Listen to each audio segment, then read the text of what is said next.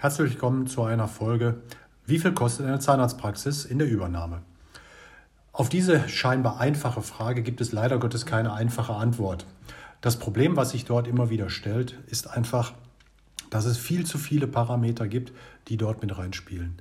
Ähm, ob es nun tatsächlich die Ausstattung der Praxis ist, ob es die Lage ist, äh, der Standort, ähm, ob es die Ausprägung auf bestimmte ähm, Themengebiete ist, welche Behandlungsschwerpunkte, bin ich eine reine ähm, Prophylaxe-orientierte Praxis, bin ich also eher ähm, kinderorientiert ähm, oder habe ich meinen Schwerpunkt beispielsweise auf Implantate gelegt.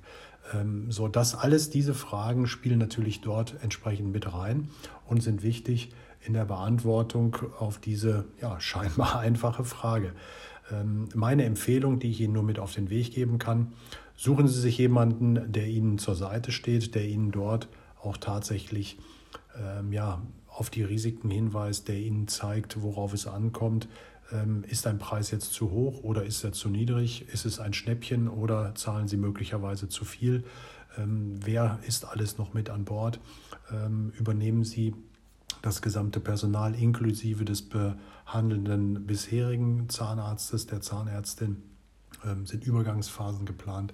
All diese Dinge spielen dort mit rein. Ähm, so, das heißt also, die scheinbar günstige Praxis, die vielleicht, ähm, die Sie für 30.000 oder 50.000 Euro äh, bekommen können, ist das jetzt die bessere Wahl? als beispielsweise eine Praxis, die sie 250 oder sogar 400.000 Euro kostet. diese Frage zu beantworten, dazu hilft Ihnen jemand, der sich mit diesem Thema auskennt.